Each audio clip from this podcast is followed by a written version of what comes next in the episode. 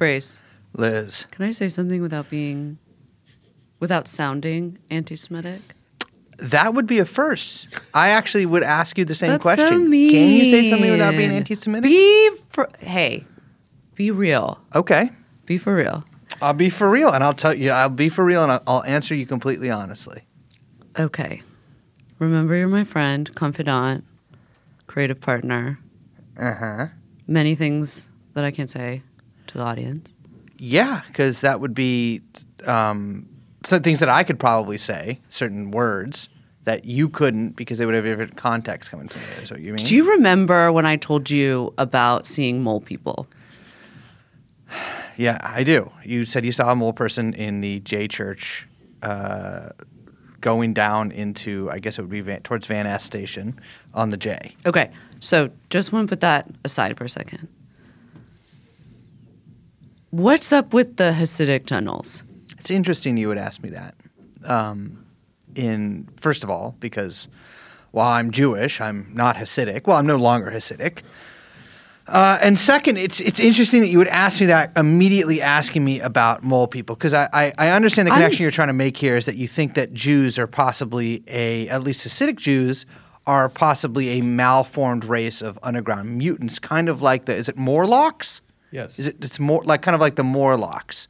So you're asking me is if Morlocks are real and they are both practitioners of, of well a specific brand of Judaism, uh, and if they also might be crossbred with moles, possibly to start a new race of humans that could better weather nuclear apocalypse.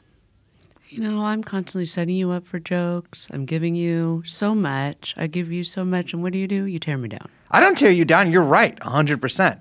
This is something that we've been keeping from you guys for a long time. We've been fucking mole women. Jeffrey Epstein.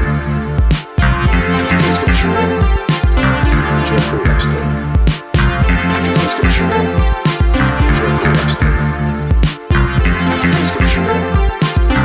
Jeff, Jeff, Jeffrey Epstein. My thing with the tunnels is like, well, I've got a lot of things with the tunnels, real quick. You do. Where were they going? So, as far as I can understand, I spent a long time last night talking to people who would have a better view of of the situation than I would. Mole who've- people. Yeah, uh, no, no, Underground. no, no, just other Jewish um, people, but people who've been who've more uh, uh, interactions with the site. Hole diggers. question. Hole diggers. Yeah. Uh, I no one really has a straight answer over all of the questions that are raised by the videos of the uh, tunnels underneath the. Uh, I, I mean, I guess it's a synagogue, but it's also just like a center Yeah. in Crown Heights. Um, from what I can understand from a video that I saw that wasn't part of that thread of videos that was on Twitter, uh, that they were digging from just like one part of the building to the other. And That's what they say. well, I don't really understand how they would dig anywhere else, but there do seem to be exits that go outside of the building as well. Yeah. But the thing that I don't understand is that Well, the, there and there were beer cans down there. They're partying. they were definitely partying down there. But a lot of people don't know this, but Hasidic Jews party in crazy ways. Like they like will like get wasted, but like in secret. Like they don't do it like it's it's uh like they'll do it like in the dark or like in Yeah, like yeah, a, yeah. like a locked. Mm. closet or in the tunnels and stuff like that. Like people were bringing like they were bringing those mattresses out of the out of the tunnels and people were like they're they're like you know having sex or they're raping down there. It's like I'm almost positive that that's probably wine stains or like poo. Uh, cuz like those guys get fucked up. And so, from what I can understand, is that there's like a group of there's all these like Chabad guys. Some of them think Mas- the Messiah, the Messiah came already. Some of them think he was just a rabbi, and then there's like a, a, a group of them who are like he is legit the Messiah, uh, and like he's gonna come back. Like all Jews will be raised from the dead. Blah blah blah. Uh, and I think these are part of maybe those groups of like you see those Messiah here posters ag- around. No. You know what I'm talking about? Yeah, Yeah. course. They're like all over like the back of like light poles and stuff. They're like same Messiah Oh, is here and have them. Uh, and there's a group of guys from Israel that is apparently this group of of, of fellows who are tunneling. Yeah, they these did say that they were looking at revoking their visas. Yes, yeah, yeah. They're from Israel, um, which is really funny. But It's tough out there, man. it's tough out there. It's, it's tough out been rough for the brand for a bit now. We've been having Jews. We've been having a. T- uh, I'm not gonna say we've had the greatest year. Well, it's a uh, new year. of our history, but we've had a lot of bad years, I guess. Uh, it's a new year, yeah. Well, There's only eight us, days but, into uh, the year. It's it's yeah, it's it's been tough. The tunnels don't make it easier, but Right. the tunnels are, I would say, to me, a source of joy Hmm. and happiness. And I'm glad the tunnels are real. Yeah. and I hope that there's more tunnels It's always easy to just say, we're trying to go to China. Everyone understands that one. to get the Kaifeng Jews, to get those Chinese. You know, there's like a thousand Chinese Jews, which is cra- respect, but kind of crazy. Um, yeah, I've been thinking about because I've been in the tu- like I go to the tunnels and stuff. Like like me and Chomsky sometimes go there on like Sundays and stuff. There's they do pickleball underneath there, and of course, as you know, I'm one of New York's top pickleball players. Remember those diagrams of the Hamas tunnels? Yeah. They should have added pickleball course in there. That would have been so fucking fun. um, uh, but uh, yeah, it's I'm almost positive like that it's either part of these guys were trying to like create their own space within the building of for like their special sect of uh, insane people, or they were having gay sex and drinking down there. Yeah. which is like a huge possibility too, because like those guys.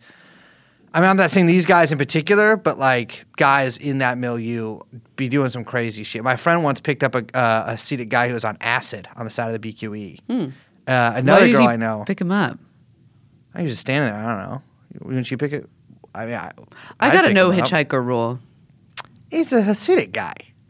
It's none of my none of my business. I know, but he's got too many. He couldn't chase you. He's too weighed down by all those accoutrements. you and know, he's got- ringlets. He's ringlets and his heavy hat and his, you know, his his all Yeah. his. but his- those could also be used easily as a weapon. Yeah, but of course, like when you pick up, is? The rule is when you pick up a hitchhiker, you point a gun at them the whole time. Oh, okay. Uh, and 'cause then you're like, I- it's it's you're actually I've kidnapped you. But the uh, another someone someone else I know, a woman picked up a Hasidic guy whose car had broken down and refused to talk to her the whole time um, until she dropped him off. Another guy I know used to buy coke from Hasidic guy. I mean, they're they're they're rocking. yeah, they're everywhere. They're everywhere. And, Again, uh, not trying to sound any type of. yeah. of What do you mean by that? They're everywhere. Hello, everyone. Hello, my name is Brace. I'm Liz. I'm Liz. I'm Liz too. And of course, we are joined by young Chomsky, and the podcast is called It's called TrueAnon. Banned for Truth. Banned for Truth Anon. Maybe we should talk about that Friday more. yeah, we we got something in the works. We'll we got something see. maybe in the works for that. People can wait. Just wait. Hey, just wait. That's gonna be my new thing. More will be. Um, but for funsies' sake, we'll say we are recording this this morning. Got a uh, got a little notif on the cell the, the cellular device that the Interesting what you're TrueAnon going for account was banned, banned for truth. Banned from I- Twitter. I always I just assume banned for truth. Um, yeah, I don't know.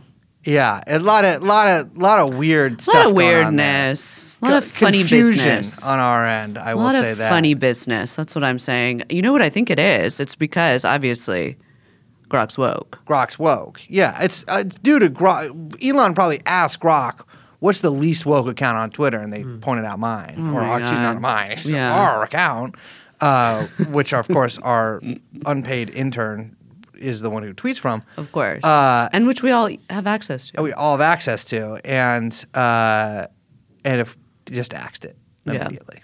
And so that's it's Grok's fault. We're blaming Grok for that. But we were sa- we were rescued, saved, probably also by the woke. My new thing is that the woke taketh and the woke giveth.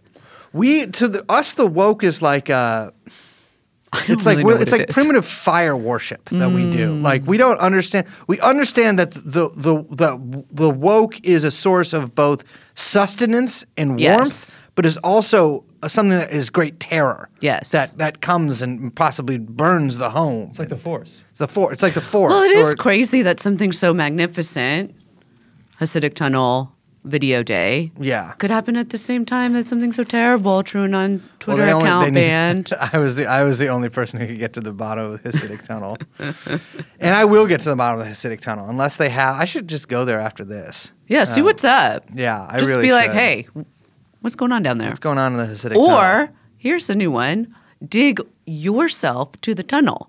I just it's crazy to me to tunnel to dig a tunnel. tunnel. in the middle of the city because I'm like, there's shit down there. Yeah, it's crazy. Like, It said it took them a year. and like. It's impressive, but like there's pipes and there's like, you know, electricity things and there's the foundations of the building which do appear to not be doing super good Yeah. after that. Yeah. Uh, it's just to have the the, You the gotta like space. really be committed to tunnel for a year.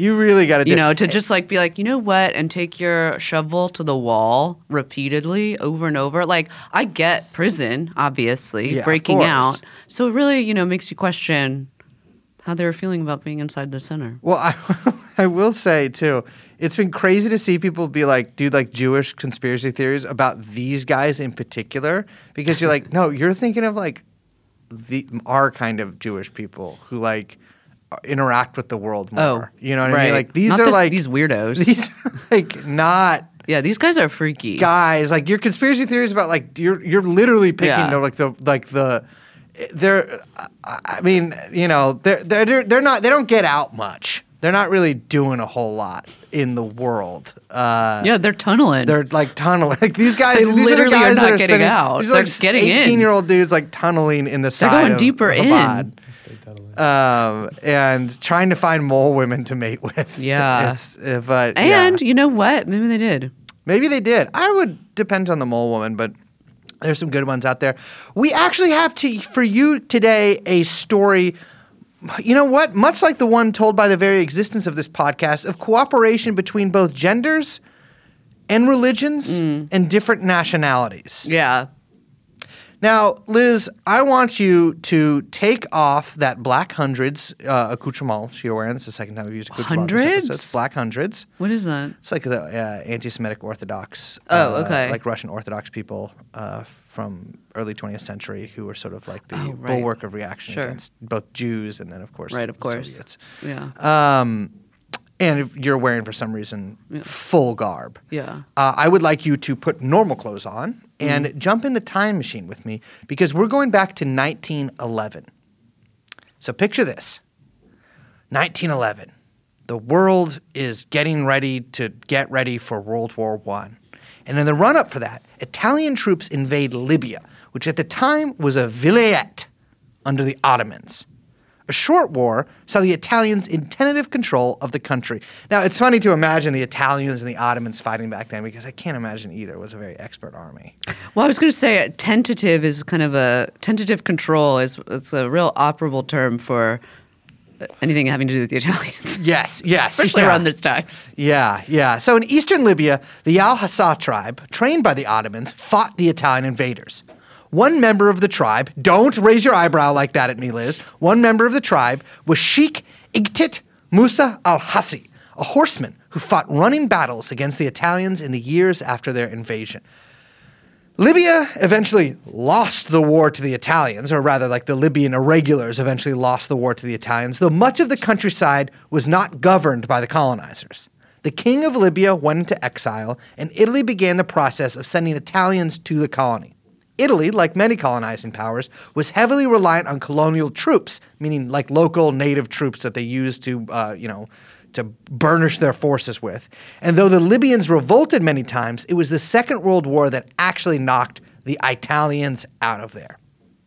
So the king of Libya comes back after the war, and the country becomes a corrupt, backwards sheikdom that is sort of held together by bribes and tribal allegiances.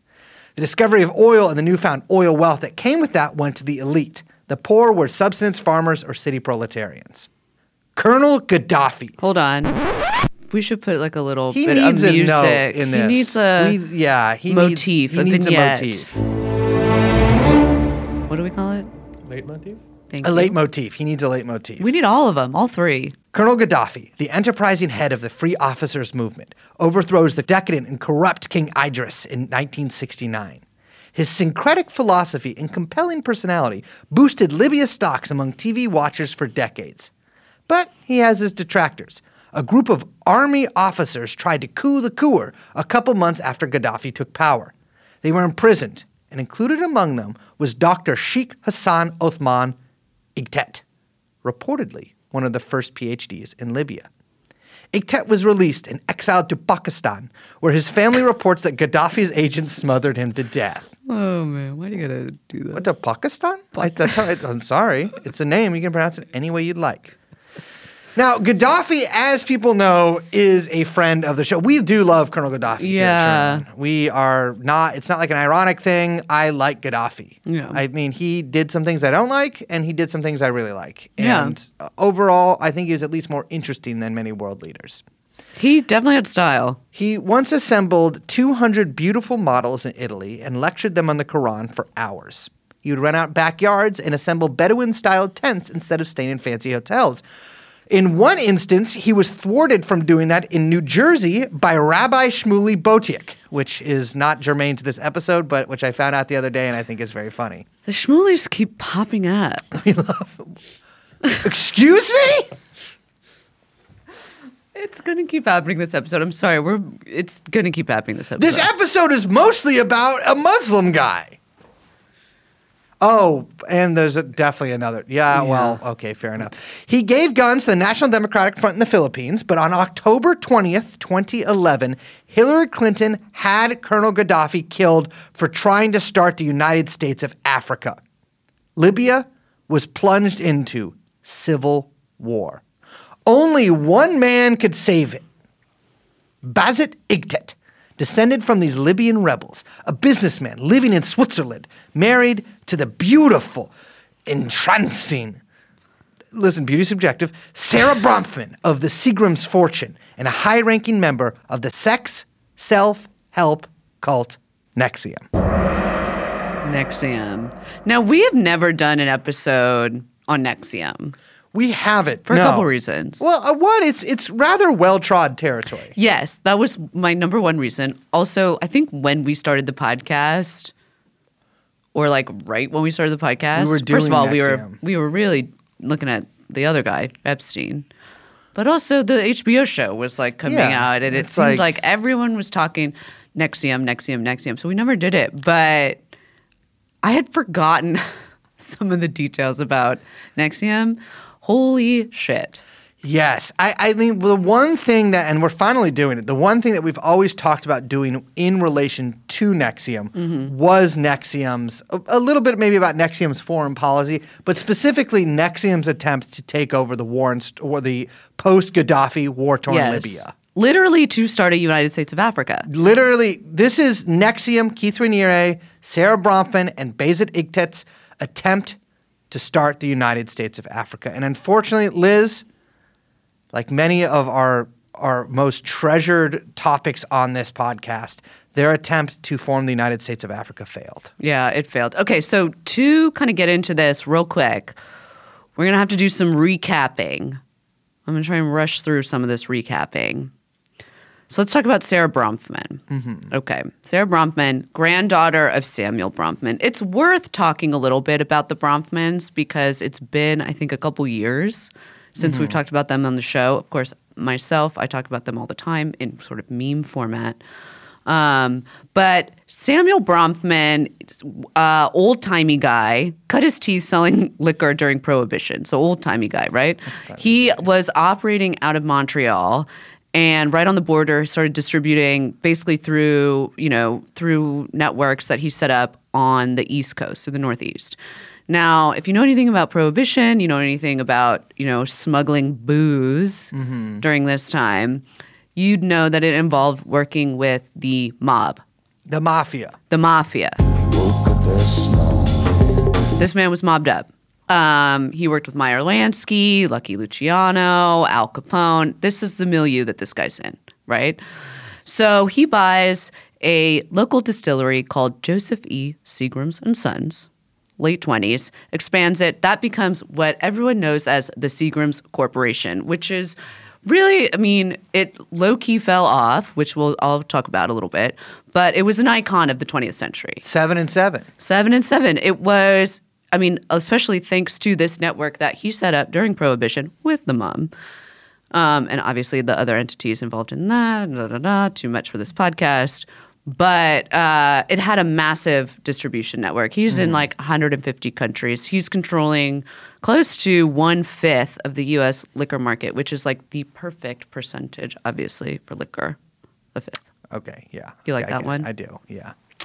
Um, I will. I just as a little note, as a little nod, uh, we should say that there's a lot of speculation that they also, after liquor became legal again, after the repeal of prohibition, that they expanded and continued some of these um, activities and networks uh, along the narcotics side of things. But that's like obviously for another episode or something like that. But I just want to make nod to that. Okay.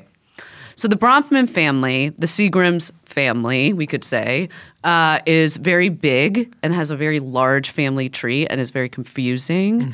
But from here, Sam has four kids: Minda, which is a name, The crazy. Minda, Phyllis, Edgar, and Charles.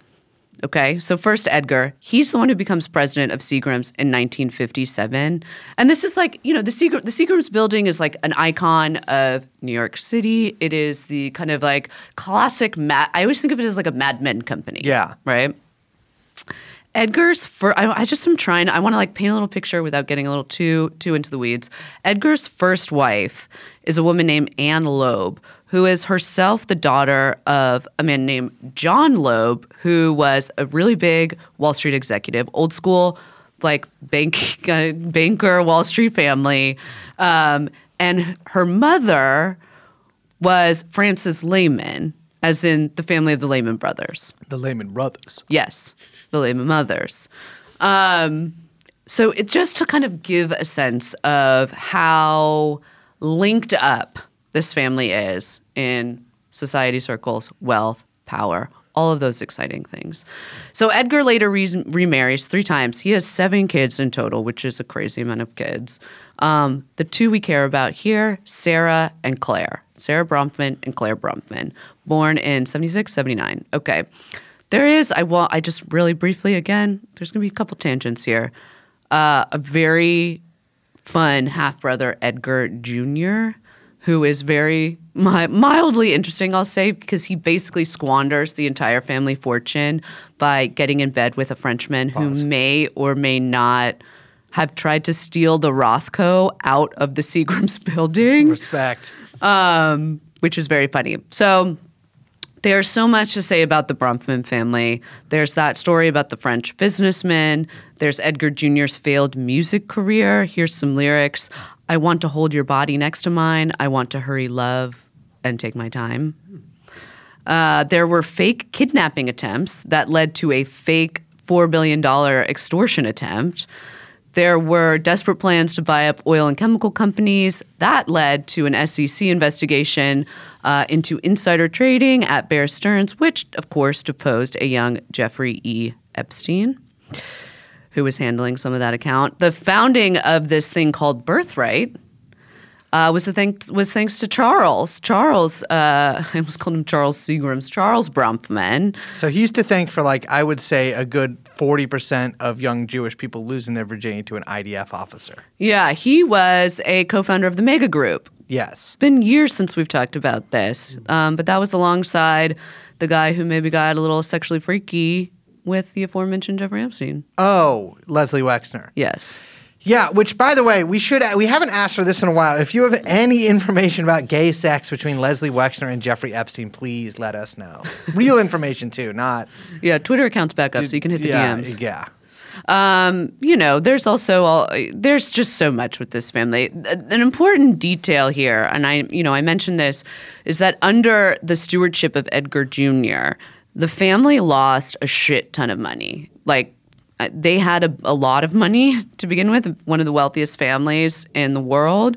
Um, but they lost about two thirds of their fortune right around the same time that Clare and Sara start giving away their entire trust fund to NXIVM. this ended up with uh, Edgar Sr., basically the dad, their dad, not being on speaking terms with their daughters. And he was famously quoted in this like 2003, it's a pretty famous piece. Yeah. There's a cover Forbes. article about Keith Raniere and NXIVM um, in Forbes, ma- Forbes magazine, and he was quoted as saying, "I think this is a cult," which is crazy when you consider it took like over a decade for charges to be brought against Keith. Yeah, and that was actually a pretty. I mean that that 2003 article comes up again in this episode, but that was very formative in NXIVM's mindset going into the next decade. Yes. uh, and really fucking fucked them up pretty bad, like internally, and started making them go even crazier. Absolutely. So Sara joins a little bit of background here with NXIVM. Sara joins NXIVM first uh, in 2002. At this time, it was called Executive Success Programs (ESP). I think everybody knows what NXIVM is, um, but if you don't, for some reason, just imagine Scientology if it were Herbalife for nailing a job interview, but like also weird sex stuff. Yeah, plus the sex stuff Yeah. as well. Yeah, and the sashes. Yes. So they started basically by offering um, intensive workshops. They would these things would cost like eight k. If you, it's so it's so much like Scientology, it's crazy. Um, and you would learn all of these weird self improvement techniques. It was kind of modeled after a, I would say a blend of hypnosis. Ayn Rand. There's definitely a lot of Ayn Rand in there. And kind of like neuro linguistic programming, which is basically crude behavioral modification techniques. Yeah, it's a, it's like a form of like I mean I've never taken any like self help programs or anything like that, Yeah. but it seems like a like so like that est kind of like Yes. mindset, like spiritual business, uh, like I am trying to brainwash myself, but then I'm also getting like double layer brainwash by the guy Yes. in charge of the cult. all of this shit follows in the same kind of line or out of the same sort of line as a lot of the shit that we talked about in the our series The Game. Out of kind of human uh, potential movements yeah, and uh, est, yeah, est and weird um yeah, like, you say, self improvement, self and behavioral modification cult. Yeah, basically. like at, at the Esalen sort of mindset, as Mm-hmm. you know, by done by Silicon Valley kind of guys. I do want to just real quick point out that um, Keith Raniere hit on a woman by saying, "You're Dagny," uh, Oh. which just really goes to show how useless and creepy anyone who follows Ayn Rand is. You're Dagny. um, That's crazy. Does that work? no, no, I don't think it worked on this woman. Keith Raniere is a fucking freak, obviously, um, who is now in jail for a very long time, but is also a fraudster and a liar. He allegedly once claimed that he was in the Guinness Book of World Records for highest IQ, which is very So sick. Sounds like a kind of Brace Belden line. You think that little I would say that? I would say that I would be. Mm, that is kind of something I would say. No, I would say something. You have to say like your lie has to be so stupid that no one would believe that you're lying. But that one's pretty stupid. No, I would no. I know that's, but like that's like that's like also where easily you're just like, like, okay, I've got, you know, Bryce Scott has that one weird toe. No, I would say something the like extra this. toe. I would say it something like this. Yeah, I would be like, I actually am in. I was. You could either say something like, I had extra toes removed at birth, or I was in the Guinness Bur- Book Book of World Record because I had the longest chest hair at a foot and a half.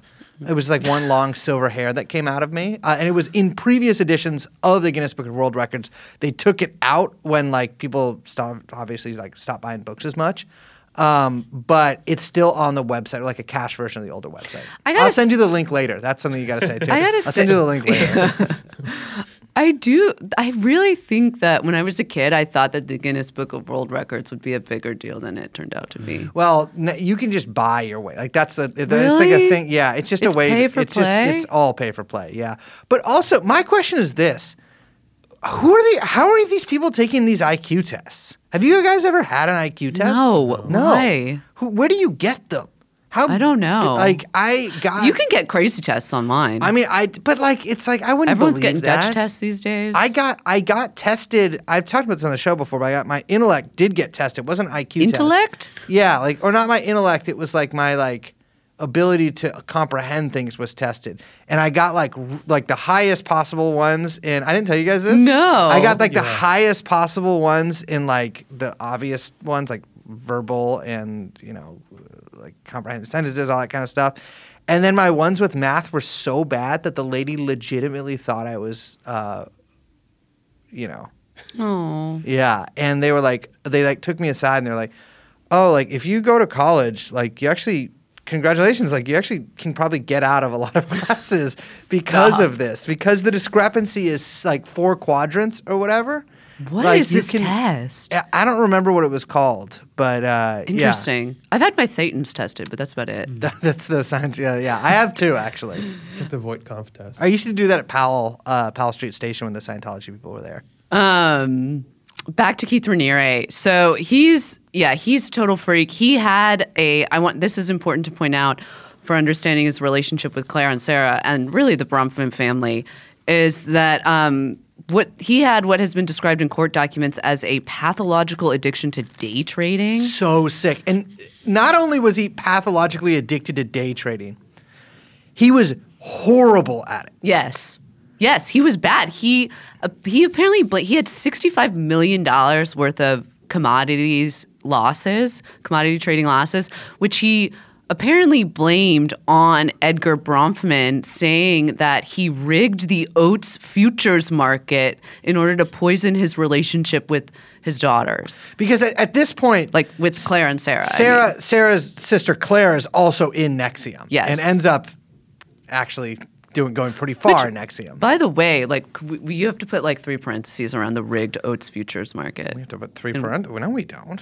We okay oh, because he's saying the Jews rigged the. That's oh, you're, it sounds it, okay. Keith Raniere is saying the Bronfmans rigged the stock market is like very parentheses coded. But my question is, is like you got to really like buy your own bullshit to be like some guy like Keith Raniere was not like an economic genius or whatever. Was not like this like titan of trading. He was just like a fucking schmuck. no, he's a degen, And you, but you have to believe in yourself if you're like, I'm going to strike it rich on the oats futures market. dude. Like that's like a different level of gooning. Yeah, that's that's like that's that. There's a faith in that that I think would be inspiring even to those brothers of mine, not yours but mine, that are in tunnels in Crown Heights. So Sara was very involved in NXIVM operations, not on the level that Clare ended up being, and that's like very well documented. Um, but I do think that some survivors would dispute some of the ways that Sara ends up portraying Definitely. her role in kind of the day-to-day operations of NXIVM. I'll say this from everything that I've read, and it's actually it's it's kind of funny to read because like I was reading this NXIVM book. Uh, there's that you know big Vanity Fair article about the sisters. There's like a couple other. I think there's a New York Times piece about the sisters That- as well. Yeah, that was the big one that kind of kicked off every all the. every one of them that I've read. They're always like Clare is like not very charismatic and she's kind of busted. Sara's beautiful, which citation needed, but you know what? Eye of the beholder, but also subjective. Mm. Uh, i- which is highly beholder. But anyways, uh, Sara like Sara is like portrayed as being like very charismatic, outgoing, Right. beautiful, and Clare is kind of like the ugly duckling. Yes. they don't look that different to me, to be honest with you. Well, you got the classic dark hair, blonde hair. You got the dark hair blonde. But she's hair. more of a strawberry blonde, I think. Yeah, you, Just you thinking correct out loud. Um, but uh, but Sara, I do from some of her post NXIVM activities, I do think that she was just she's just a smoother operator than Clare was, and and I think that while she like was Yeah. she she had her a different place in the organization than Clare might have. So TLDR, Keith Raniere ends up in prison on sex trafficking and other charges. There's a bunch of charges. The feds uh, charge Clare, but not Sara. This is from one of the many court documents uh, on the case from the U.S. attorneys. I'm just going to read this quote. There can be little doubt that Raniere would have been able to commit the crimes with which he was convicted were if it not for powerful allies like Clare Bronfman. She pursued Raniere's accusers and critics by dispatching powerful teams of lawyers, private investigators, public relations firms to attempt to discredit them and dredge up information that could be used to undermine their claims. Even now, after Raniere's convictions for sex trafficking, forced labor, alien smuggling, and child exploitation offenses, Bronfman continues to support Raniere. Um, the the kind of bankrolling of all the PR efforts really can't be understated. They were pouring close to like two million dollars a month retaining services from Roger Stone, Yep. which is insane, especially when you get into the weeds on the family tree and all the buddies and friends that pop up along the way. Um, and funneling money to political candidates to attract like good favor over the years, which like I was reading about this, and I gotta say, it makes you think what would have like become of Sam Bankman Fried if FTX hadn't gone the way it did. How do you mean? Like this is like like do you think that he there would have been a NXIVM type situation with Sam? I have no that- idea, but it wouldn't have surprised me considering the way he like went after critics, the way that he like focused all of his attention on like massive, massive media like pushes and obsessions and buying people off. I mean, NXIVM was the same way. I, I, I will say I do think SBF's days were numbered from the beginning, just because he was irredeemably weird. Like there was no. Well, he was a failure. Yeah, absolutely. He was. A, I mean, he- the guy's just a freak. But there was like no amount of money that could insulate him from his freakness, Mm. and so like it would have. Cra- he would have crashed and burned. and he was just too. He was too online. He was too online. Like, here's yeah. the thing: if you're gonna have a successful cult, which potential cult leaders don't listen to this, Don't listen. And you shouldn't be listening to podcasts anyways. No. here nor there. but you got to be offline. Yeah, you got to be offline. Like Sam was like way too online and and would just give his whole game away if he was really attempting to like build out an effective altruist, you know, commune, compound style bohemian oasis for weird like crypto scams, polyamory and money laundering. Look at Black Hammer's most successful time as a cult. It's when they were in Atlanta and they were going crazy and they were beating, sodomizing, Yeah. threatening uh, each other. Only a little bit of that was shown online. And they had their shooters online, but but but the, the main guy, not so online. And so that's important. The main guy has kind of got to be insulated a little bit. Yeah. And and that's that's Raniere did do a decent job with that. He had kind of these these moneyed lieutenants do a lot of his dirty work for Oh, him. Oh yeah. But yeah, I, ton. agree with you. So Clare Bronfman, she pleads guilty to a litany of charges, sentenced to close to seven years. Sara immediately cooperates with the feds, which, you know. she throws her sister to the wolves. Yeah. yeah, um, and she wasn't charged. Witnesses were testifying, saying that she was really, you know, part of Keith's close knit circle and more of a key player, um, which I am like also tempted to believe, given the amount of money she was pouring into the thing I think so too. drained her trust fund, drained her almost close to draining her inheritance, which is when the you're talking about the Bronfman family fund, the money is an absurd amount. I mean, they poured like all, over 150 million dollars into this. This is this is what I would like to put forward here, and this is I think part of the thrust of this episode in general. I do think Sara had a very high-ranking place. I mean, we know that she had a high-ranking place, but I do think she was as close to uh, Raniere as as Clare was. Yeah. But I think her mission was different. Well, one thing is, you know, in looking into her, I got to say she was obsessed with the Dalai Lama, which to me is a red flag. Well, let's not get crazy here, because I'm a little bit obsessed with the Dalai Lama too, but in a different. I hate the Dalai Lama. Well, but that's different. That's different. Yeah, That's the different. opposite. She is. It's so strange to me whenever I see somebody like a. a, a I- I'll say this: whenever I see somebody who isn't like from Tibet or like follow like the da- like the sort of, and I use this word again, syncretic bla- brand of Buddhism Yeah. that that the Dalai Lama comes out of. Uh, that's that that exists in Tibet. I like views him as like this font of wisdom because the guy is is not all that. Unless you're from the 1960s, I think it's weird. Yeah, yeah. You know what I mean? Yeah, yeah. I know. I do know what you mean. Um, you know, reading interviews with Sara, I got to be honest, she seems like a fucking moron. Um, she, this is a. I was literally in my bedroom one day listening to his tapes talking about the Dalai Lama, and thought to myself, "Wow, this guy's amazing." It's like that's what you're thinking to yourself. This is from a piece um, that friend of the show. I'm going to say it wrong. Uh, Mo, Ta- how do I say this? Uh, Moe Tucker, the drummer of the Velvet Underground, No, of course, collaborated with Sun City Girls. Uh, Mo Ch- Ch- Chakchik, Chakik, T? K A C. Oh, you can pronounce Mo it any way. Mo I don't know. I'm so sorry, Mo. Um, they wrote back in 2010 before any federal charges against uh, uh, Sara or Clare or Keith. Um, the way he looks at things, this is uh, Sara talking about the Dalai Lama. The way he looks at things is very scientific and very much in line with the philosophy of NXIVM. Not good branding for the Dalai Lama, by the way. I said, Well, that kind of sounds like what we do. And I thought maybe I could introduce myself and bring him here and introduce him to Keith because I think Keith is a scientist and a great philosopher. And so this was a big thing. She was able to get the Dalai Lama to the NXIVM compound in Albany after a bunch of back and forth. If you watch The Vow, there is some of this in there um, in the series. And His Holiness, as he's referred to, originally canceled his appearance because the cult was getting all this bad press. And it wasn't until Keith, Sara, and then Nancy Salzman, who's the other co founder of NXIVM along with Keith, went to Dharamsala,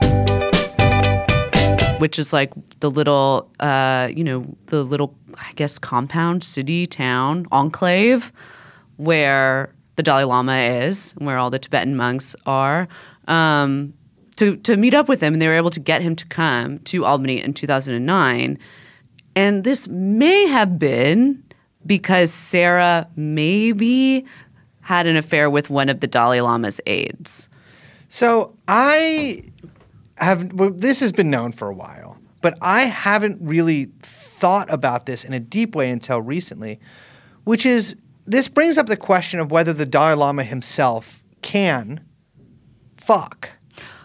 Well, do you mean like has the capability to or is allowed to? Well, due to his ex- well, I don't know because I was about to say due to his advanced age, I would doubt he could anymore. But I did know a guy who unfortunately has, and this is not a joke, and it, it is sad, did go in um, insane. Uh, I knew a guy who was a crazy Buddhist who said that his master could come off of a cliff and suck it back in his penis. I'm not joking. He said this. He told me this in a closet in Pittsburgh in 2008. Uh, my understanding is that they have to take a vow of poverty and a vow of celibacy. Well, the lamas are de- the. I don't know if the Tibetan lamas are taking a vow of poverty because these motherfuckers live like. I mean, they live Oh, like. I know, but my understanding is that's that's sort of the you know at least forward facing. Well, I, I I was researching this a couple of days ago, and as far as I can understand, the one time in recent history, I'm sure that it's happened before, but in in cursory research in recent history, the Dalai Lama was asked about sex, about whether he's had it. Was uh, I believe in 2012 in an interview in Africa with an African outlet, where they asked him if the Dalai Lama misses sex, and the Dalai Lama is is rather straightforward and says he doesn't but he kind of squiggles out of the question of whether he have, has ever had sex before. do Now, they ask him straight up? they asked him. Well, they asked him if he misses sex. Now, I would like to put forth that this is this next thing I'm about to say is based completely on vibes. I guess you could say That's most of our and a, podcast. And a gut feeling is that Also I I would say that without a doubt. Most Dalai Lamas, including his current holiness and the ones prior, were very certainly most likely molested. Uh, whether the Dalai Lama in his adulthood sought out the company of men or women uh, is is unknown to me. But I'm going to say that I think the Dalai Lama has fucked. He has that crazy kissy pokey move with his tongue. He's got the he did kiss that kid's tongue, but I I think that the Dalai Lama has had sex, has had consensual sex with a adult woman in his life. I'm going to say that. Uh, maybe I call me crazy, but I think the Dalai Lama. No, you know what? I'm going to say that I've never thought about it and I'm not going to think about it right now. But what I am going to say is that if you have information on whether or not the Dalai Lama has had sex, hit the DMs. hit the DMs, hit the DMs. Because, um, you know, we like to bring people the news and the straight facts. And whether the Dalai Lama's pickled pecker is within his saffron robes or not, certainly his attache in America was sticking his freaky little thing in every which way that a vagina would take it. Sorry, when I Jesus started that sentence, I didn't know it was going to Christ. end up. I Oh didn't my mean it. to- I, I genuinely, I was like trying to, as you can see, I slowed down during the sentence trying You to didn't change know where to course. go. Every which way. And then I was like, I don't know how There's to. nowhere to go I don't- with There's that nowhere to go with that except straight right in the vagina. which is the main place that I believe statistically, obviously, I'm not saying this from actual experience, but statistically, that the Dalai Lama's man in the U.S. would have put his penis.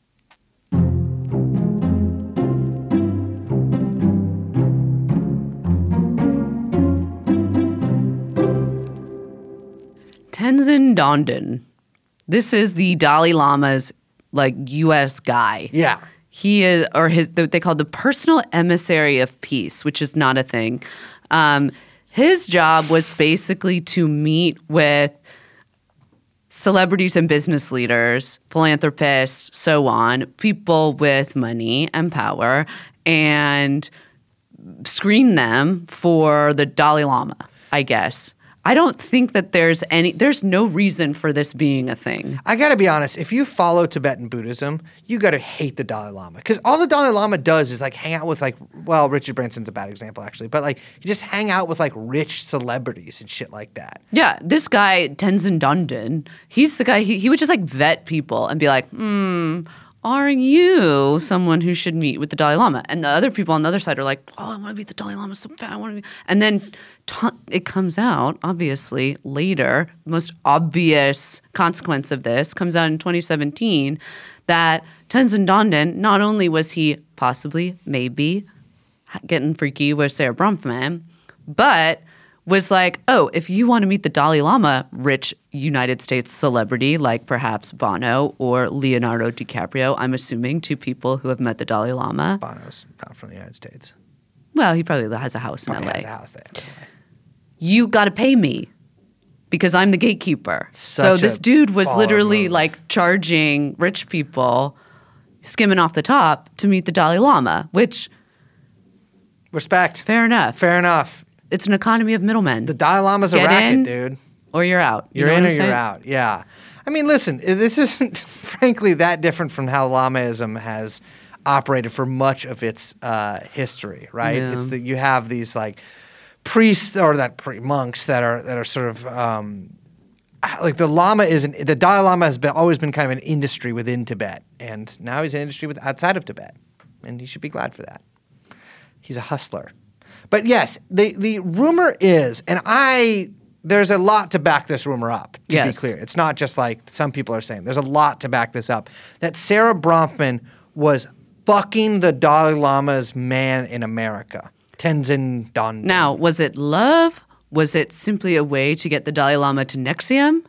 We shall never know. could he do some of those fricka kundalini moves? You know, could he could he could he bend it like Beckham? Could he fucking could he do some tantric shit to a fricka thing? Sting. Sting. Ooh, that's is that a move? Remember Sting and his. Sting's tantric. That was the whole thing. That's like the most famous thing about Sting, beside like The police would probably be the most. You don't have to wait. No post police. Oh, yeah. I don't really know what he's been doing after that. well, he's been doing tantric sex. I always associated for him- like. Well, it's tantric, so it's like for years, Really? decades. The, he's Why do you think you don't see Sting anymore? 'Cause He's, too busy. He's having sex. yes. Well, the Dalai Lama also, I mean, listen, there was the meeting in Albany, but he also wrote a foreword to one of Keith Raniere's books. Yes. So, like, there was clearly something was happening here. Yeah, same year. Same year all this went down. The affair, the speech at Albany, and the foreword to Keith Raniere's book, which can you please read the title of this? It is called The Sphinx and Tel. I never knew how to pronounce this. The Sphinx and Telchapia. Chapea. Telchapia. Telchapia. The Sphinx and Telchapia. You got to be fucking cra- How does the Dalai Lama get involved? Whatever. Dalai Lama is. I don't Dalai. Lama. I was watching an interview with the Dalai Lama. It was really funny. Did he do like, kissy pokey? No, it was with a. It was with this like South Asian correspondent for BBC who's like kind of taking him to task. It's like a woke Oh. sort of thing, Mm. uh, because he said that if the next Dalai Lama should be a woman, that's a good-looking woman. But like, it's obvious he's kidding because like that'll like get the the Lama cause like, uh, you know, that'll boost the cause. Ah. But like, you know, he's like an old guy. Like, it's it's not. It's a. I guess a stupid thing to say, but it's the fucking Dalai Lama. Who gives a fuck? Like, Yeah, he totally. s- sucks. Yeah. Everything he says is stupid.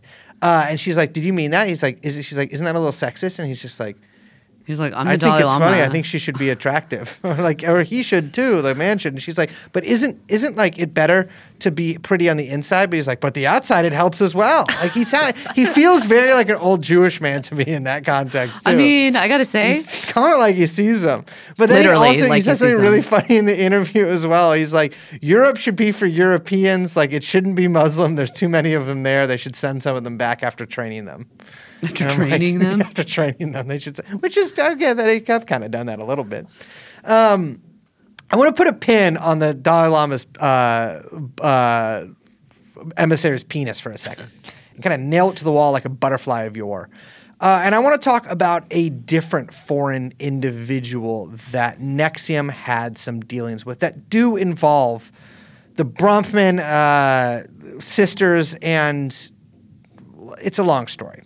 So, like you mentioned, in 2003, there was a very highly, badly negative Forbes cover article about NXIVM. yes, Now, the way that this uh, the the journalist writing this article operated, uh, and the way that many journalists operate is that it was kind of like you know ha- put the the interviewees, which are many people in NXIVM, including Keith Raniere, thought they were going to be in for some positive press. Yes. and then when the article came out, it was resoundingly negative and Yeah. featured this Whoop. Edgar Bronfman quote. chair pulled out from beneath you. Exactly. And so, eh, you know, the, the, the, this is not a, like, this is a time when the wagons are getting circled and everyone's like getting much more paranoid. It's also, should mention, you know, Keith Raniere's day trading habit and the Bronfman sisters are coming in and like he's, he's got to get them in. The dad's against this. And it's just, it's, it's a fucking mess.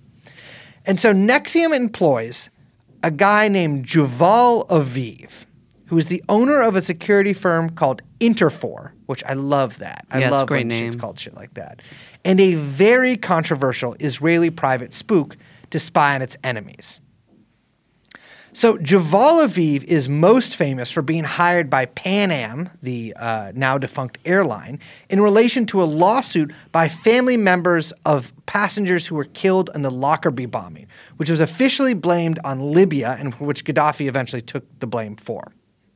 Now, Javal put forth a separate uh, argument for what might have gone down. He claimed that it was a combined, like Hezbollah, Iran, PFLP uh, General Command operation in conjunction with the Syrian arms dealer Monzer al Kassar, who was dealing heroin via the airlines. Like he was smuggling heroin in baggages on the airlines. Now, in Javal Aviv's claim, the CIA and later he claims the DEA discovered this and were trying to make a deal with Al Kassar and the PFLP GC Hez- Hezbollah to free hostages in Lebanon. In exchange, they were going to let this heroin flow freely through the airport. So then, and this gets a little hazy there, Iran or the PFLP GC then used Turkish Islamists to exchange a heroin bag with a bomb bag, which led to the Lockerbie bombing, which claimed 259 lives. So, to be clear, the, the U.S.'s claim here is that Libya did it, that like Libyan agents did this. And then this, i this guy who claims to have been, or maybe really was, an Israeli spy, now private, working for Pan Am, hired by Pan Am, is claiming that the CIA slash DEA's negligence pla- slash permission allowed this bomb on the plane. And this is the guy that NXIVM hires. This is the guy that NXIVM hires. The U.S. government denies the claims, which were disproven, quote, in court. Libya was blamed, and eventually Gaddafi handed Yeah. over a couple of people, blah, blah, blah, Lockerbie bombing. I feel like a lot of people know about that.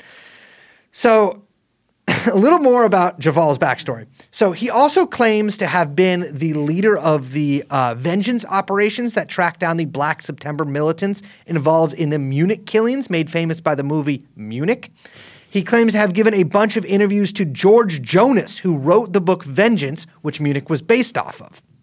So he also claims in court. I mean, at this point, Javal is like is is a is a running this like Wall Street Interfor like corporate espionage private intelligence firm. He claims in court, Javal Aviv is, is, is, is flown to court in Canada and claims in court that Conrad Black, the disgraced Canadian financier and owner of the Jerusalem Post, had tens of millions of dollars hidden in offshore accounts. This was during a huge like fraud trial that Conrad Black was undergoing, which I believe he lost. Uh, you know, Yeah, he ended up getting pardoned by Trump. Remember? he did end up getting. He was very good friends with Trump. Yeah, he did end up getting pardoned by Trump. Yeah. Um, this is actually, funnily enough, what Javal is explaining here is the kind of stuff that Epstein himself was was up to. You know, this sort of offshoring of, of and hiding money. Interestingly enough, Conrad Black had previously outbid Charles Bronfman and Robert Maxwell, who had combined forces in an offer for the Jerusalem Post to buy a controlling stake in it in the newspaper in 1989, which is just an interesting little tidbit there. yeah, a little, a lot of crossover with a lot of these people. And of course, Epstein had worked on the Seagram's merger, blah, blah, Right. one of his big cases at Bear Stearns. Weirdly enough, jo- George Jonas, the guy who wrote Vengeance, uh, which Munich is based off of, is so close to the Black family that he is going to be buried in the same graveyard plot as them.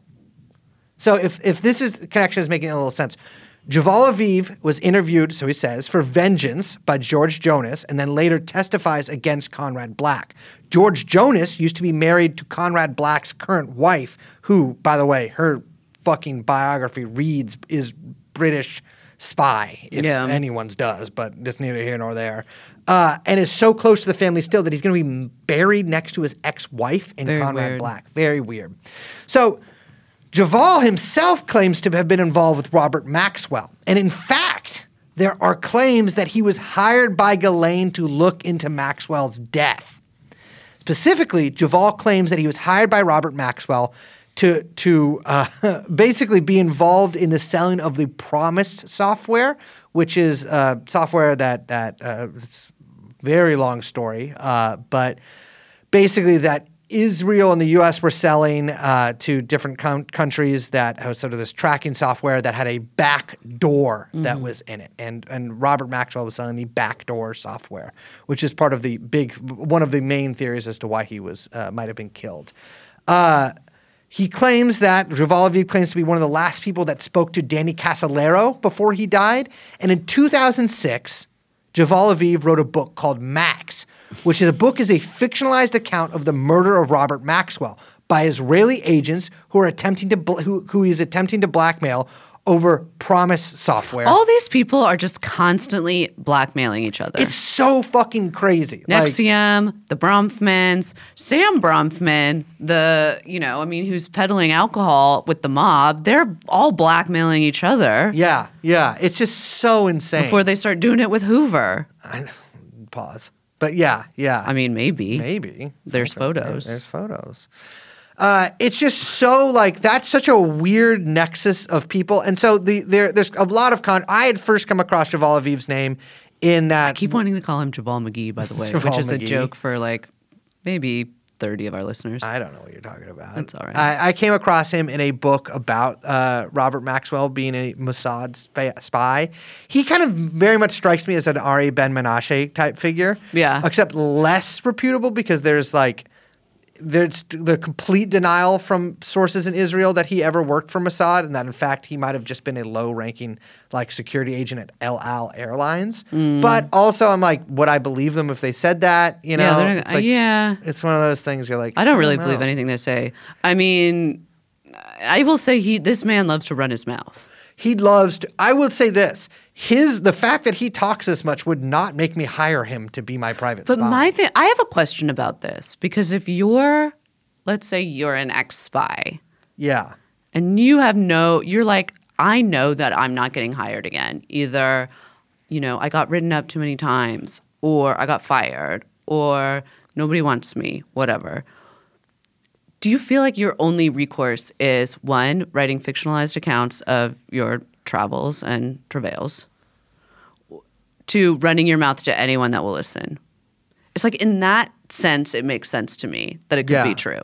yeah, yeah, yeah. I mean, it's it's. I would say that I bet some of this is true and some of this isn't. Like, I do kind of think he made up the entire PFLP GC. Like his his narrative of the Lockerbie bombing does not seem to be true. Mm. But also, the U.S. government responded so harshly against him. Like they, they they basically sued him and set him up in this different lawsuit about Mm. a completely different deal that he was working on as retaliation for this. Like, and so it's like, well, then why would they do that if he's just some dude that's fucking lying? And like, it's it gets very tangled.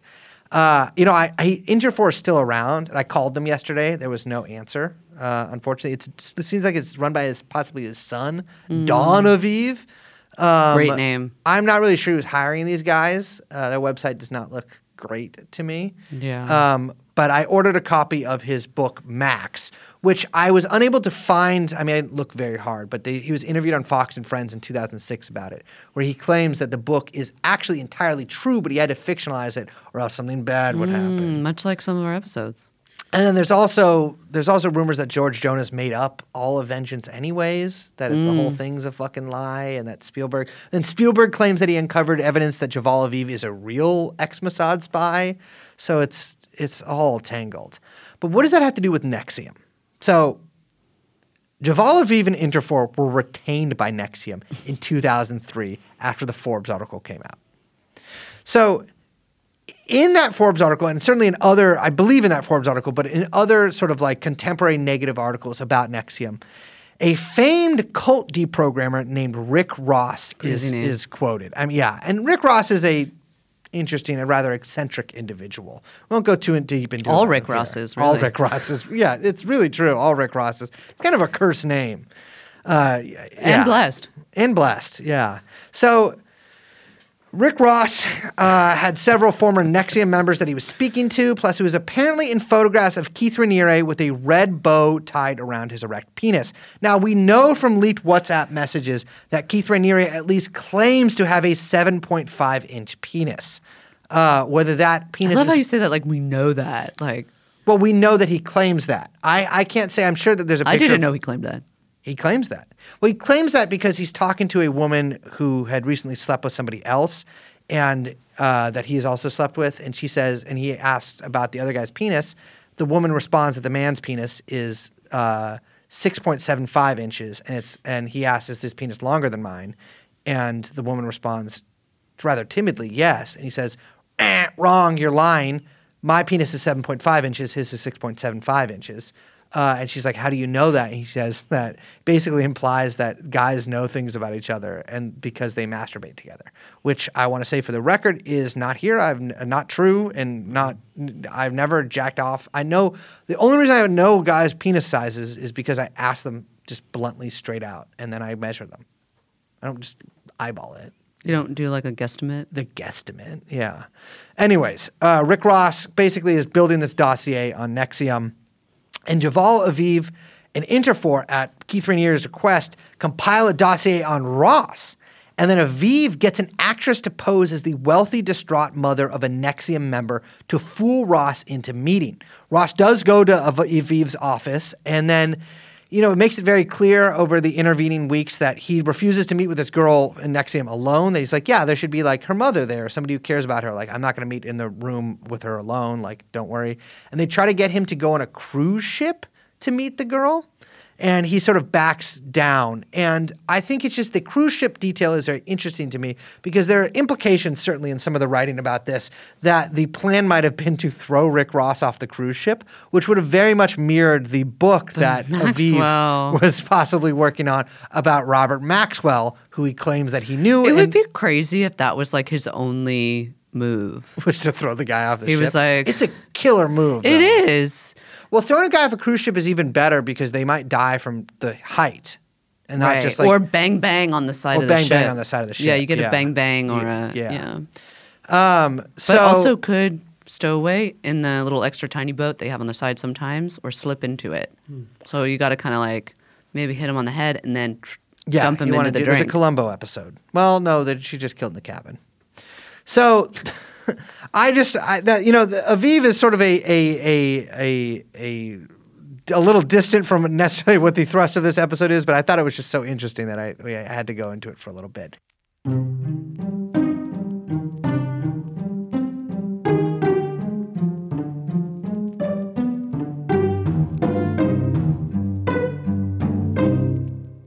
Well, let's get back to Sara Bronfman because the last time we left her, she was getting freaky with a llama. She was getting well, yeah, yes. She was getting she was getting It's a way to put it. she was getting loved by the llama in the vagina, and she has a taste for these possibly these uh, foreign, you know, ooh, these these suave foreign gigolos. Uh, but unfortunately, the llama, for some reason or another, stops uh, having crazy, freaky deaky tantric sex with Sara Bronfman's private parts. There are reports that she's heartbroken. I will say. And enter Basit Igtet. So, you might recall from the little intro we did for this episode, there were a couple of Igtets in Libya's recent history. Uh, now, a lot of this stuff comes from Basit Igtet himself, so take it with maybe, maybe a grain of salt. But he claims his grandfather was a uh, an irregular, uh, you know, tribal horseman against the Italians, fighting against the colonizer in 1911. It's probably true. Uh, and he claims that his father was uh, one of the first PhDs in Libya and was. There's a couple different stories. There's one that he was like, you know, rose up against Gaddafi and then had to flee the country to Pakistan, and he was smothered there by Gaddafi's agents. And then there's another that he was stole millions of dollars from Gaddafi and then fled to Pakistan, and Gaddafi's agents killed him there. Stop doing what? Pronouncing it the way that they like it to be pronounced. Nevertheless, he died in Pakistan, and Basit spends most of his life. character. Basit is born in Benghazi, which we'll get back to in a little bit, because Benghazi, as both a place and an incident, is uh, germane to the rest of this episode. So Basit spends most of the rest of his life in Switzerland. Uh, he seems to be very much a striver for a position as sort of a Middle East go-between for European and Gulf business interests. At one point, he's involved with this like Middle Eastern gold company that's based in Liechtenstein, uh, and he eventually worked for a mega yacht company based out of Switzerland. Uh, he doesn't appear to actually have himself that much money, but he really pumps himself up like he would have a lot of money. Now, I've seen lots of videos of him speaking. He his English is actually, I will say, like surprisingly really bad. um, That's weird. I know it's weird because Switzerland, you'd expect like Yeah, you know that's like sort of the, the education there. Uh, well, it's just also like the fact that he's also been married to an American woman for a number of years. Like well, she's not very. it's he's he's very he's very awkward in his speech patterns and his language choice, um, but he's a handsome guy. You know, um, a little sort of slight figured, uh, not not maybe the beefiest gentleman. Uh, certainly the the the monk that Sara Bronfman had previously been stupping was a little better. Uh, endowed just physically in general i don't know about his penis length but i'm talking about perhaps pectoral length um, but he doesn't appear to have that much money, and it's unclear exactly how he met Sara Bronfman. I'm assuming possibly via a NXIVM class. I mean, it, it seems like he would take one of their executive workshops. He definitely seems like the type of person who would take their workshops. And NXIVM was very interested in recruiting um, you know, Internationals. internationals. Yeah, Mexico. A couple uh, president's sons were parts of NXIVM. I believe Sara might have even fucked one of them. I mean, they were trafficking in people, so yeah. yes. So Basit and Sara get together. Now, someone else that gets together in uh, in around the same time, about 2011, is NATO. Uh, when several leaders of NATO countries Unrelated. decide that they are going to kill Muammar Gaddafi for trying to form the United States of Africa. Yeah. So in 2011, amid the rising bloodbath of the Arab Spring, Libya kicks the fuck off. The rebel forces, oftentimes with shady links or themselves outright jihadists, overtake the teeny, beleaguered armed forces of Libya. So Libya is actually, and we talk about this extensively in our episode with Felix that we did on Benghazi. Yeah. Called, I believe, Benghazi. No, wasn't it Hillary No, did Hillary 9 did 11? 9/11. Yeah, you're right. My God, yeah. Um, you know, but but Libya is fairly like well developed. Uh, Gaddafi put a lot of that oil wealth to Yeah. good use. Uh, you know, has, has much higher living standards than a lot of its neighboring countries. It's doing very well At Um, that time. at that time. Uh, but Gaddafi, you know, he was a mercurial gentleman, and he uh, he swung all kinds of ways, all kind. He just which man's- nowadays is celebrated. it's celebrated. It's celebrate the quirkiness that Gaddafi exhibited during much of his career would nowadays be taken as a positive, but at the time was seen as a mark of shame. It just shows you. Just shows you.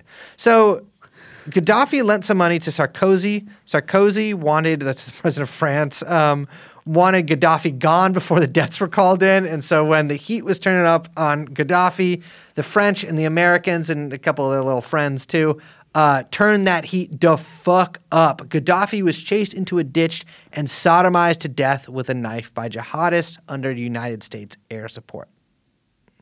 So, in that uh, death of Gaddafi, Keith Raniere of NXIVM, Sara Bronfman, and Basit Igtet sense an opportunity. This country, while suffering from deep trauma and loss, would be perfect for the NXIVM group to expand to. We should say that in this moment, there are a lot of people that are salivating over what might come in the like vacuum of power Yes. that Gaddafi's murder like had revealed, right? Yeah. That there were a lot of people sort of like angling and seeing what could happen, you know, whether it was NGOs, NATO forces, clandestine forces, slave traders, like yeah, you Turkey, name it. Egypt, Russia, America, like Everyone's everyone's like, getting involved. We got to get the fuck in there. It's a melting pot Because the of thing is, terrible fucking people. Libya's got a lot of fucking oil and money, and so it's like, and Gaddafi himself had a huge personal fortune, which we'll get to in a moment. Gaddafi's gold. Gaddafi's gold. Which has a great ring to it. So a month after Gaddafi is killed, Basit Igtet, who is at this point now just like with Sara Bronfman, travels to Libya with Sara and a guy named Adam Hock, plus a man named Joseph Hagin. This is under the banner of uh, of Igtet's newly formed Independent Libya Foundation. So first, there's a lot to get into with that, but first I want to talk about Joseph Hagin. So he is a little bit like uh, like Javal Aviv, a consultant on security hmm. affairs. Interesting. Runs something called Command Consulting. Great name. And this is from an old bio of him, I think taken from the White House website during George W. Bush's term. Can you, can you read this? Joseph, is this like his CV? This is a li- this is his old CV. Okay. It's, it's since changed. Joseph W. Hagin is assistant to the president and deputy chief of staff. The former deputy campaign manager for Bush Cheney 2000, Mr. Hagin also served in both the George H.W. Bush and Reagan administrations. Mr. Hagin has extensive experience in both the public and private sector. Prior to joining the Bush Cheney 2000 campaign, he was vice president for corporate affairs for Chiquita Brands mm-hmm. International, Inc. From 1993 until December 2000, Mr. Hagin was chairman of the Portman for Congress campaign. Natalie Portman's ill-fated run for Congress, of course. Mr. Hagin served for two years on the White House staff as appointments secretary to President George H.W. Bush from 1991 to 1993. So he later worked for Trump and was one of the people who was apparently instrumental in setting up the meeting with Kim Jong Un. But he's basically just like a like Hmm. He's a deals guy. connector. He's a connector. He's a he's an operator, right? He's a Yeah, I think if guy. you're handling the quote unquote appointments for Yeah. HW, yeah come on, man. exactly. What are you doing? So the other guy All with that them off the books. and I cannot figure out for the life of me. I didn't. I, I'll admit I didn't do over much research on this guy because I got a little distracted. But the other guy with them is this guy Adam Hock, who is Crazy name. quote a Hagin and Hock? Hagin and Hock is a quote businessman and nightclub bar? owner. Now, Adam Hock's biggest claim to fame was he made a ton of headlines shortly after this Libya trip for breaking the nose of the Prince of Monaco in a meatpacking district nightclub. Interesting. He claims to have been, and I quote, I am quoting, defending the honor of supermodels, Amazing. which the young Prince of Monaco was trying to get with I believe that. he was he basically like he there was like he was chilling with the like the owner of this nightclub and these three supermodels uh or let's probably just models at their uh, at their table or whatever getting bottle service etc prince of monaco comes up with uh like four other young prince of Monaco is like 25 at this point he comes up with paris hilton's like greek dj ex-boyfriend and like Uh-huh. a couple other guys like What, that oh my god, what was the guy's fucking I name? I can't remember i read it i read it when i was putting these notes together Shit, how am I forgetting? Oh my god, I'm so embarrassed of my like girl credentials and I'm forgetting. I will name. look. Uh, Paris Hilton, Greek ex boyfriend. Yeah, His name is.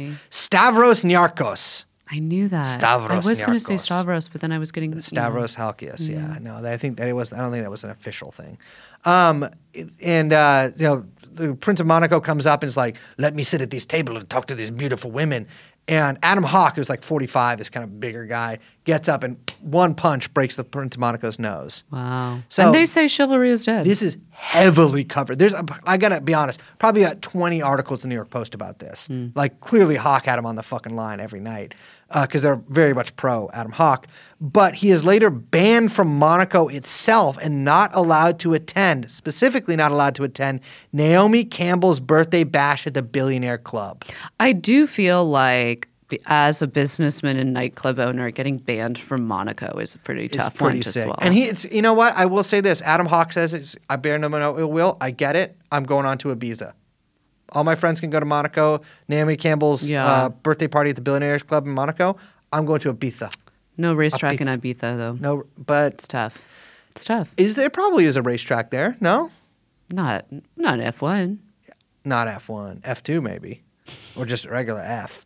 So God knows what the fuck this Libya trip was like. I mean, I don't really understand why Adam Hock was there I to gotta begin say, with. anyone who's taken a trip to Libya a month after a Gaddafi's month murdered, after Gaddafi is killed. like, mm, what are you doing? Where are you staying? So I was like, what, what the fuck is the Independent Libya Foundation? So I was looking into it, and Independent Libya Foundation was subject to a report by the New Libya Report, which is itself is itself a website, which says that all the numbers and associated addresses to the Independent Libya Foundation are completely fake. Their the Wow. addresses don't exist. The phone numbers were never connected. I understand It was never registered as any kind of organization. Like the So foundation just- doesn't exist. Does not exist. does not exist. It never this did. foundation does not exist. Igtet claims at this point to be developing a plan with future Brookings president and fa- former commander of NATO forces in Afghanistan, General John Allen. Jesus Christ. Com- well, this is what Igtet claims coming up with a plan uh, to fix the country's brewing new civil war. Yeah, so at this point, right,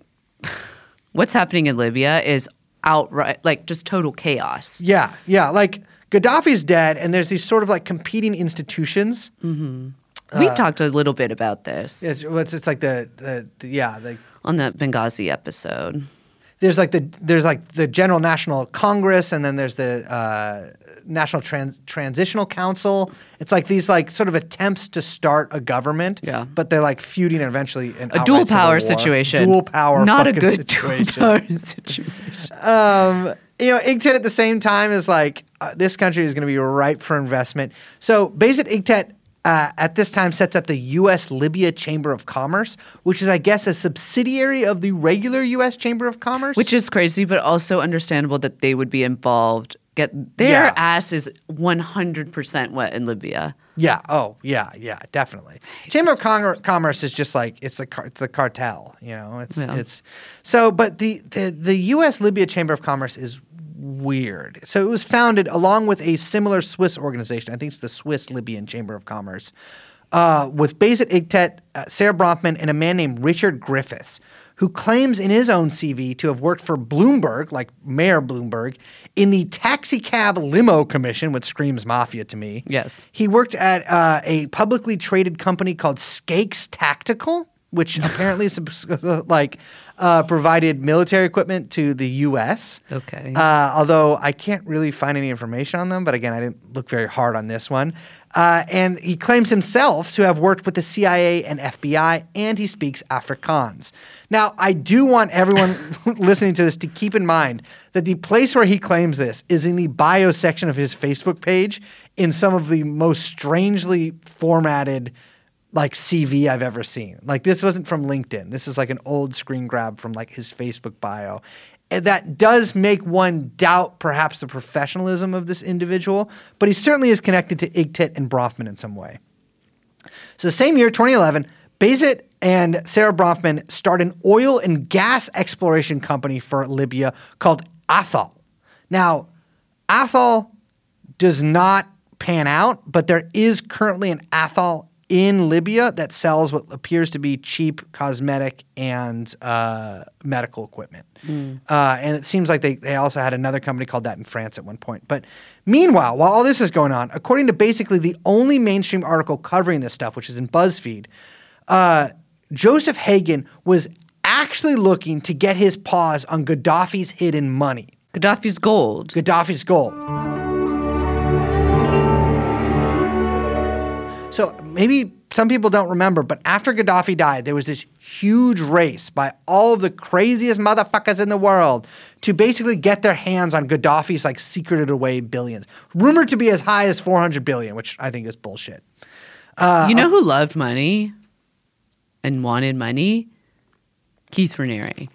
Absolutely. You know, So- he needed more money to bet on oats futures. Well, something that occurs to me also is a huge part of this money was rumored to be in South Africa. And of course they've got they're working closely with this random fucking dude, Richard Griffiths, who hmm. speaks Afrikaans. And so at this point, Basit Igtet basically claims to be an emissary from the National Transitional Council, which is kind of like the, the main government in waiting in Libya, hmm. or like the newly forming, very dysfunctional government. And I, and my my theory here is that like Raniere was like like like the National Transitional Council was laying claim to legally they Gaddafi's money was theirs because they're the government. Right. And so with Basit Igtet working for with around them like I think that that was his way of like trying to have some legitimacy to his mm. claims to stealing Gaddafi's gold. Like llama style. Llama style. Llama style, exactly. So Basit Igtet and Sara Bronfman funded John Hagin's search. He says, everyone says they, he came up empty, but if he didn't come up empty, would they tell us? I don't think so. But Hagin did not come up empty with an introduction to Libya's militia scene. So a year after Benghazi, and this is now 2013, Igtet meets with Abu Khatala, who the U.S. later arrested as the perpetrator of the Benghazi attacks that killed Ambassador Chris Stevens.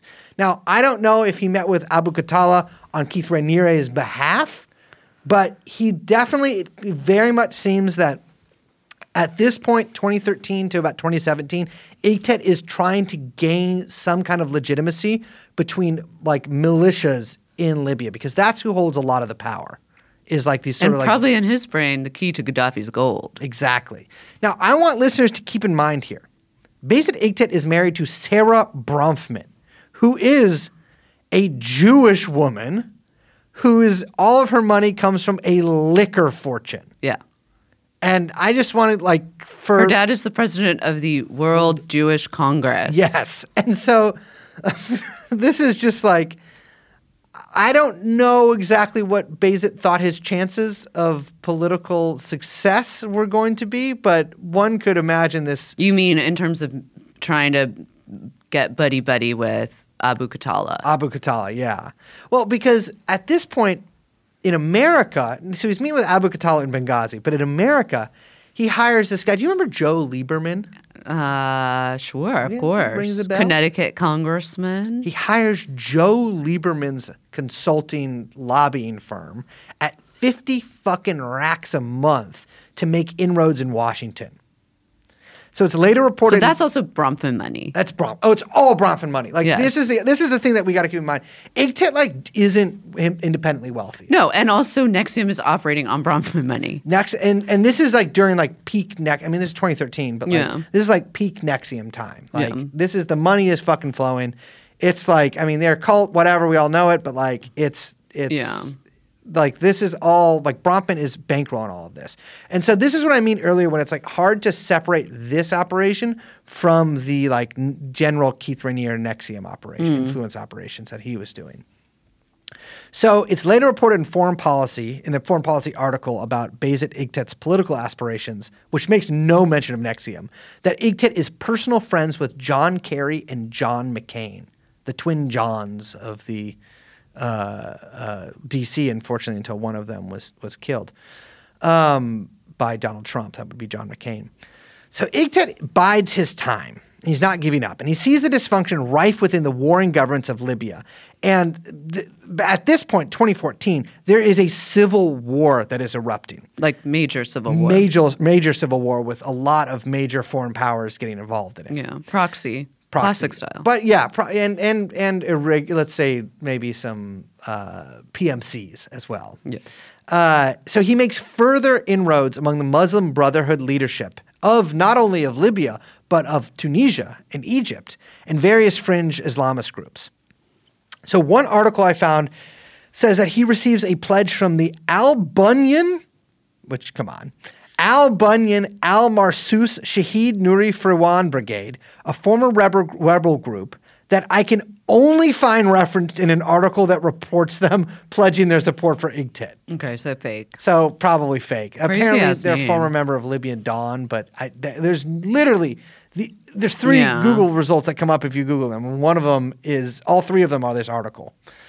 So he releases a 10 point plan for Libya that says basically nothing except that they need to create fortified areas. Oh, we need to fortify our. That reminds me of Hillary Clinton's famous. It is no, Liz. It is so. I've read every single one of Basit Igtet's uh, like policy documents for Libya. They are so Clinton-esque. Well, what was the Clinton famous like plan for ISIS tweet? It was like we need to fortify our response to ISIS. We need to defeat ISIS. And It then- was it was a great plan. All right, Hillary Clinton tweeted in oh my god, it's in like it's each individual uh, panels. It's kind of like an Instagram thing. Uh, this is from March 23rd, 2016. Hillary has a three part plan to defeat ISIS in the Middle East, around the world, and here at home. at home. Number one, Could've take defeat out ISIS at home. Well, number one, take out ISIS's stronghold in Iraq and Syria. Number two, dismantle the global terror network. Number three, harden our defenses Ah, at home and prevent attacks. Harden our defenses. All those ISIS attacks that went down in America. Hmm. Um, so he's clearly, you know, drinking from the same uh, chalice as Clinton here. the info info chalice. So in 2014, Igtet decides, I am running for prime minister of Libya. Why not? He's described by Libya Herald as one of the, quote, top 17 candidates in the race. Oh shit. Uh, and he eventually drops out because, and I cannot stress this enough, he does not live in Libya. Well, that was fine for Eric Adams. That's true. Yeah, yeah. Because what is Albany, New York, but sort of the the New Jersey to Libya's New York City? That's what I'm saying. That's I've always said that. Uh, he eventually drops out because again he does not live in Libya. But he says, "No, don't worry. I'm not running for prime minister. But when we have a new constitution that has a strong presidency, I'm going to run for president." Spoiler alert: This does not happen. But the years pass, and it's now 2017, and Igtet has not given up hope. As Libya's civil war grows ever bloodier, and as the noose tightens around NXIVM, Igtet and Bronfman play one final card. They're going to do an Arab Spring in Tripoli. Which is sort of crazy to try like we're gonna do another one. We're gonna try and do another one. It's you can so obviously see from the plan that they laid out that that which is claimed that like the dude who's that guy who always report like the Frank report guy Yeah. that guy claims that Keith Raniere came up with the plan but I I mean Well, the Frank, I, say what you will. I love the Frank report. Yeah, he was talking about. The, he had all the NXIVM stuff for years. no I mean he worked well it's because I think he got he got burned on some real estate deal with Sara Bronfman and NXIVM in L.A. Yeah, and then he just went all that fucking stuff. ham. Yeah. Which- was gonna pay your guys. You got to pay your guys. Got to pay your You- guys. You're gonna end up with a grudge, a, a guy with a grudge and a blog. He and I will say one of his his he wrote an article about the reported. Well, I'll get to that at the end, but he wrote an article about Igtet and uh, and Bronfman's love life that is replete with some of the most colorful language I've ever read on the internet. It's Yeah. incredible. So the plan is this. Igtet announces on Facebook that he's going to have a huge demonstration at Martyr Square in Tripoli on what he is calling the 25th of September movement. Now he's saying this is going to happen obviously on the 25th of September. He names it that movement like uh, before it even happens. Now this is hyped up. It's like very artic- uh, obvious that like they pl- try to place these articles in local press. There's press releases from Basit Igtet. There's armed groups that are rumored to be supporting them. And then on the 25th of September, Basit Igtet flies in that day from out of the country. The Libya Observer meets him for an interview where he effusively praises the airport staff for being nice to him, even though his passport wasn't in the system because he's been to Libya like twice since moving from there as a child. And then he goes to a demonstration where less than a thousand people come and go over the course of the day. And there are different reports of how many counter protesters are. I've seen from like a couple dozen to 700, but there are multiple people there uh, like wanting him to leave the country immediately, which he obliges by leaving that same day without ever giving a speech. And the most press that he does is the Libya Observer English inter- language interview on YouTube for six minutes about the airport staff. But his security chief has a rather more difficult night. Liz, could you read this article from, I believe this is the Libya uh, Herald? It's reported that one of Basit Igtet's security advisors died in a shooting incident just hours after he met with Igtet yesterday. The man, named as Bashir Garira, is said to have died after being shot outside his home this morning in Souk al Juma. Yesterday, he was photographed as part of the welcoming group for Igtet on his arrival at Mitiga Airport from Tunis. The family says that he was killed while he was cleaning his gun. Okay. Classic. There are other claims, however, that he was followed home and shot, although no reasons have been given as to why anyone would want to kill him. Now- well, we've got a couple reasons. a couple reasons. Igtet makes no statement on the uh, assassination of a security chief, but he does release a video pledging to form a new Libyan government by that October. uh, and then he disappears. yeah. So he and Sara Bronfman, you know, NXIVM, as we all know, blows up. Everyone gets in trouble. He and Sara Bronfman move to France, invest and fail at their investment in a hotel, start and fail at a Keith Raniere inspired school, and now, according to the Frank report, have broken Really? yeah. Uh, so, according to the Frank report, uh, Sara Bronfman has taken up with a young Portuguese man. And uh, in attempting to reason as to why this happened, this is what the Frank report reports. Perhaps, she recalled, after two children and a decade of Basit, replete with vicissitudes of reputational fortune, the amours of the past when she experienced a succession of satisfying, swarthy Latino lovers down Mexico Way, both before, after, and in between her delight with a certain American, short, it is true, square footed, with a case of strabismus, but whose athleticism, he was a judo master and volleyball king, was surpassed only by his ethics and the fact that he was officially declared, at least in Australia, to be the smartest man in the world, and later confirmed by a study the man, who alone was smart enough to do such a study, himself wrote and published that confirmed that his problem solving rarity was 1 in 425 million. And, as to past amours, to set the record straight, lest one think infidelity is habit, the Hispanic contingent was decidedly, although shortly, perhaps minutes, after that petite but well proportioned man she married in a fever and divorced in a cold sweat, a surprisingly athletic man, as wiry and nimble on a horse as he was climbing in and out of her bed, had fully ridden away. And now, after all this, and a wearying decade of Basit, comes young Adonis. Woo! What a hell of a writer this Frank report guy is. It's funny because, I like, think what a read what by, a- what by a- this yeah, respect. podcaster. Thank you. The Thank you first for time that, I've Liz. seen that text This on is- first read. this first is take. this is uh, this is a Frank report describing her affair with two Mexican men. Uh, Yeah, that was and Keith Raniere, as if, if you couldn't tell by the long description there, and, and then vicissitudes in the second clause. You know it's it's going to be a banger. Basit Igtet, who, by the way, she did bear, bear a child with, Hmm. uh, and has now, according to Frank Report, she has taken up with, uh, he uses this word many times, uh, a young Portuguese Adonis, All right. uh, which is, I yeah, a young, I could say an Adonis. You know what's crazy is that reading about some of the fallout for Sara after the NXIVM stuff is that she actually stands to make money off the whole thing. How so? So, like, she was one of the co-owners of the Albany property, oh, and yeah.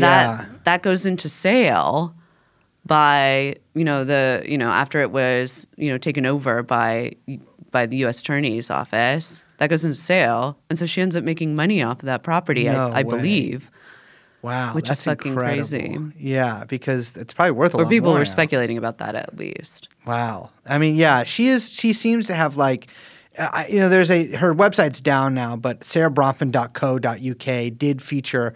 I have no involvement with NXIVM on it as of like a 2021. Well, you know what they say about exactly. you know. Thou doth protest too much. mm, the things. Um. Yeah. Um. She. Uh. She. I will say, if this is truly the end for Basit Igtet and Sara Bronfman Igtet, then I say, love is beautiful, but it can be a fleeting thing. You know, Gaddafi loved his country. He loved Libya. He loved the Libyan people. He loved beautiful women as as as almost as much as I do. But more importantly than that, he loved the United States of Africa, mm-hmm. and he was killed because of that. Mm-hmm. And it seems that you need to just you can only really you can you, there's there's a certain amount of love that we're able to give in this world. And Basit's love torn between his love of his country Libya his love of his wife and and her organization she and he belonged to his, NXIVM. his country, a country. a country that he lived in at one point called Libya, uh, briefly during childhood, and occasionally visited in the search for the deposed leader's gold. Um, you know, I think that if he had just worked on his marriage instead of worked on um, Abu Khattala, then I think things could have turned out different. Also, just as a final note, if you have any clues about Gaddafi's gold, as always, hit the DMs. I want to know where the gold's at. Give me the gold. I want the gold. I will say, all of the terrible stuff in this story aside, and that's a lot. Just let for one second. I do love an adventure with a ragtag group trying to track down I love a group of people trying to find a gold. deposed man's gold. I, I got to tell you, a lot of people who've tried to find gold in the past have been not so great people. You know, a lot of times it was Polish people trying to do it, and that's you're not sending your best. not se- well, th- not really a best to send from, really. But whole country kind of the backbench. You know what I'm saying? I'm trying to be. Polite, yeah, that's true. Well, I'm trying to I- be on team right I- there. I- okay, yeah. I mean, I would say work on the whole light bulb screwing thing first, but maybe gold can provide certain light if I think the three of us could find gold. Yeah. Oh, I, I, I have a, I would say a terminal case of gold fever. I And love gold. I'm really good at reading directions, hmm. and I have a really good sense of direction. yeah, me too. Me too. And so I think that that combined with a treasure map could bring us riches, power, fame, fortune, etc. like, I think if we had tried to find the treasures of Sierra Madre, it wouldn't have gone down like that. The problem is, is that it's really about the process. Where I think that we would all learn a lot in the process of trying to track down the gold. But if we were to find the gold, we would obviously one be cursed, Mm. and all three die in very mysterious and tantalizing ways. Which good for the legacy, bad for the podcast. Bad for the show. Really bad for the show. Well, with that being said, you know, the show might end, but we'll possibly get gold, maybe die. Uh, if you do know where the gold is, please let us know. And that is the story of NXIVM in Libya. My name is Brace Belden. I'm Liz. We are, of course, joined by producer Young Chomsky, and this has been Drone We'll see you next time, which sounds like NXIVM when I say it real fast. Bye bye.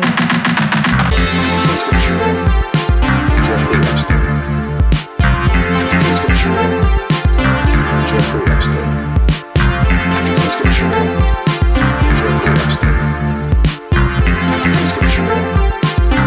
Jeff, Jeff, Jeffrey Epstein.